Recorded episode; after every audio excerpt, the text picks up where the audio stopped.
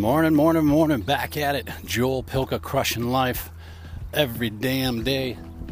You know, I got something in the mail yesterday, and I gotta share. If you are not randomly sending your friends and the people that you love cool things in the mail, man, you are missing out. I'm telling you.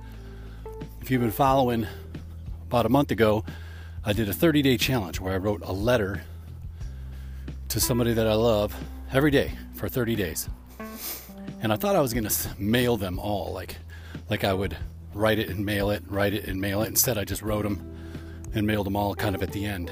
And then I started getting a flood of like text messages and calls. That was really cool. Well, yesterday a book shows up on my door and didn't even say who it was from, but I kind of knew. And it was such a great surprise and the book's already adding value to my life, and I got to share a story from it. And you're going to love it. So, the story in the book was there's this guy, and you know, it was like overseas and from a war, and like a bomb was dropped or something, you know, and his child was missing. So he's like digging through the rubble, digging through the rubble to find his child, digging through, digging through. And there were people all around him, and we're like, "There's, they're not in there. You're never gonna find them. They're dead. You're never going to find them. Quit wasting your time. Blah, blah, blah, blah, blah. And the guy was like, Look, either join me or get away from me. Or, like, you know, either join me or leave me alone. And so he keeps digging. Four days later, he hears a little boy screaming, like, hey, oh, down here, down here, down here. And opens up, and there's a few kids down there. And the kid was like, see, I told you, I told you my dad would find us. I told you my dad would find us beautiful, right? Little guy. Dad found his little boy. I mean, I could cry right now. And that's how I feel like in life. And you heard me say it the other day.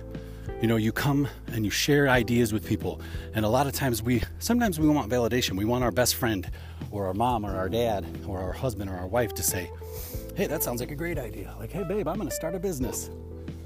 Or I'm going to, you know, run a triathlon or I want to do an Ironman. Or I want to write a book. I want to climb Mount Everest.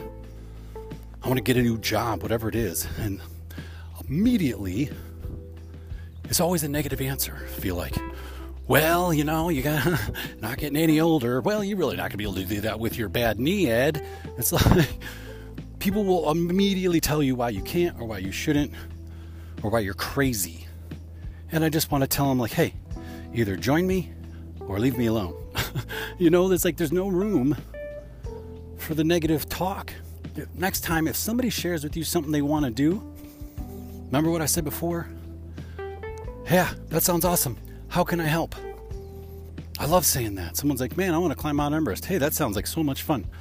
How can I help? Do I know anybody in Nepal? do I know anybody that can help you do that? Do I know any Sherpas? You can borrow my yak. You know what I'm saying? It's like too many times people will maybe not give us the answers we're looking for. And shit, okay, you know, your husband or your wife or whoever comes to you and says, I want to start an ice cream stand, and you might like, an ice cream stand? What? Nobody, what are you talking about? We don't have the money for that. We're going to buy an ice cream stand. We live in friggin', you know, Nepal. We're at base camp on Mount Everest. You got to start an ice cream stand? Nobody wants ice cream. But for the most part, what happens is when people say those things, they don't even really do it anyway. You know? Like if I said to you, million things that I want to do.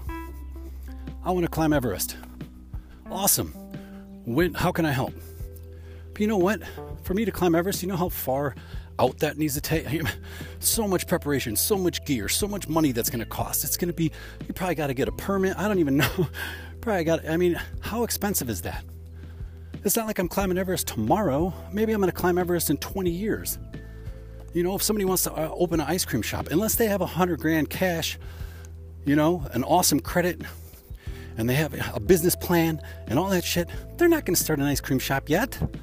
So let them dream. Let them go down the avenue. Let them flesh it out. Let them figure it out. They might even back off. They might figure out, you know what? I really don't want an ice cream stand.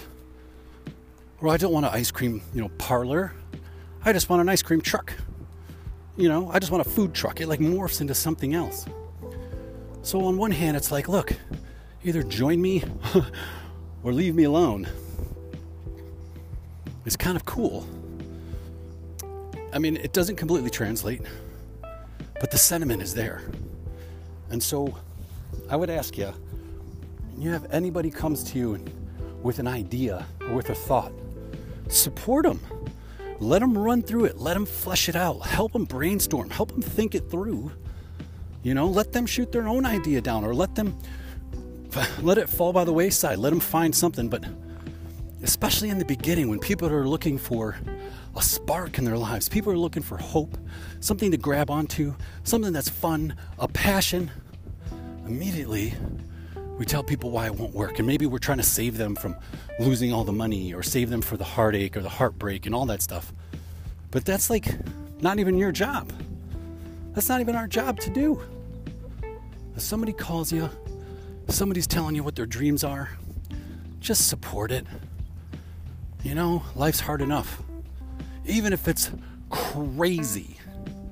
Even if it's crazy, and the crazier the better. Hell, why not? Because you know what? They might just dig down four days later and find that little boy. And then what? Right? They might just save their own life in the process. Hope you all have a great day. You know what we're doing out here. We're crushing life.